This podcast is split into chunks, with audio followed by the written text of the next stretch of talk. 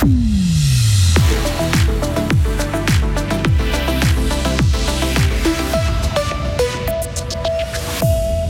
Des milliers de personnes inondent les rues de Bulle pour carnaval. Les énergies solaires ont de plus en plus la cote dans le canton de Fribourg. Et puis les Nations Unies craignent le pire après le séisme qui a touché la Turquie et la Syrie il y a une semaine. La semaine va être ensoleillée jusqu'à jeudi. Les températures vont être douces pour la saison. 11 degrés à Fribourg aujourd'hui par exemple. Lundi 13 février 2023, Lauriane Schott, bonjour. Bonjour Mike, bonjour à toutes et à tous. Enfants déguisés, concerts de Gougan et confettis à n'en plus finir. Ça y est, la saison des carnavals est lancée. Ce week-end, Estavayer-le-Lac, Courtepin et Bulle ont vibré. Et dans le chef-lieu gruérien, ce sont plus de 6000 personnes qui étaient présentes ce week-end pour cette 118e édition, la première depuis la pandémie de Covid. Antoine Maillard est le vice-président du carnaval de Bulle. On a dû annuler deux éditions.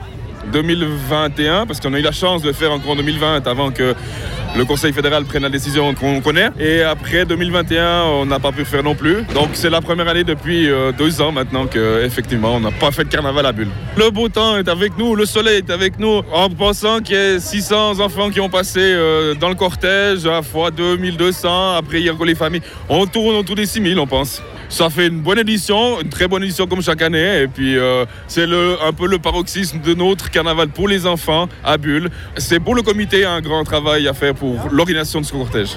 Et la saison des carnavals ne fait que commencer. En fin de semaine, la fête s'emparera de, de Romont et de Fribourg. Les installations solaires rapportent deux fois plus d'argent aux propriétaires. Car depuis le 1er janvier, Groupé a décidé de plus que doubler le tarif de reprise du kilowattheure. En général, les installations solaires couvrent 30% des besoins en électricité d'un ménage. Ce sont les 70 autres pourcents qui sont rachetés par Groupé, qui les réinjectent dans le réseau pour les autres clients.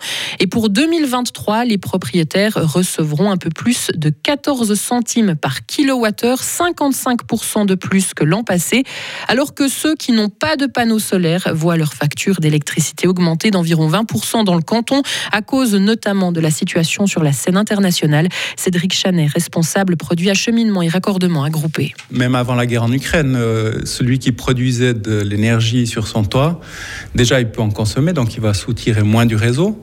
Donc ça, c'est déjà un avantage. Et puis en plus, il reçoit de l'argent quand il injecte sur le réseau. Mais ça, ça lui permet de rentabiliser son installation solaire. Et puis finalement, celui qui a fait un investissement, il a aussi le droit à ce que cet investissement soit rentable.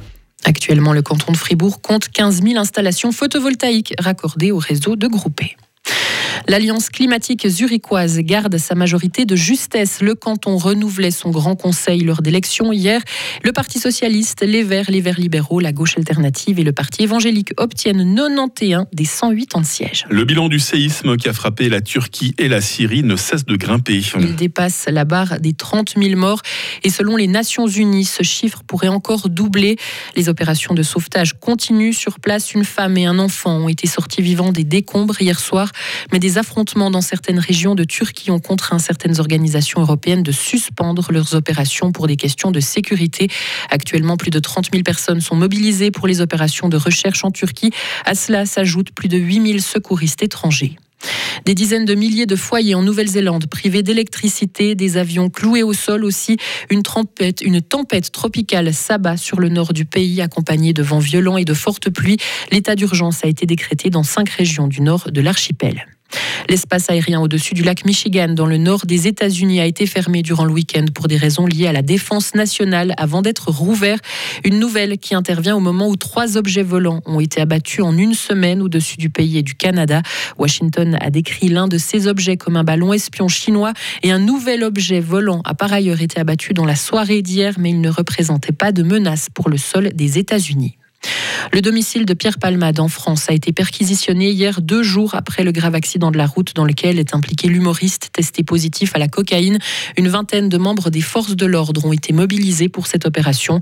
Les jours de Pierre Palmade grièvement blessés ne sont plus en danger. Par contre, on ne connaît pas l'état de santé des trois autres personnes qui ont été grièvement blessées elles aussi dans la collision frontale. Et enfin, les vignerons français demandent l'aide de l'État pour transformer le vin excédentaire en alcool pour l'industrie, la pharmacie ou les cosmétiques, car les habitants consomment moins de vin, trois fois moins qu'il y a 70 ans, alors que la production est toujours au même niveau, ce qui fait que les professionnels n'arrivent pas à écouler tout leur stock. L'État a déjà prévu de dépenser 160 millions d'euros pour détruire les excédents viticoles, que ce soit du vin ou de vigne. Lauriane Schott, euh, merci. Vous revenez pour la suite de l'actualité à 8h30. Retrouvez toute l'info sur frappe et frappe.ch.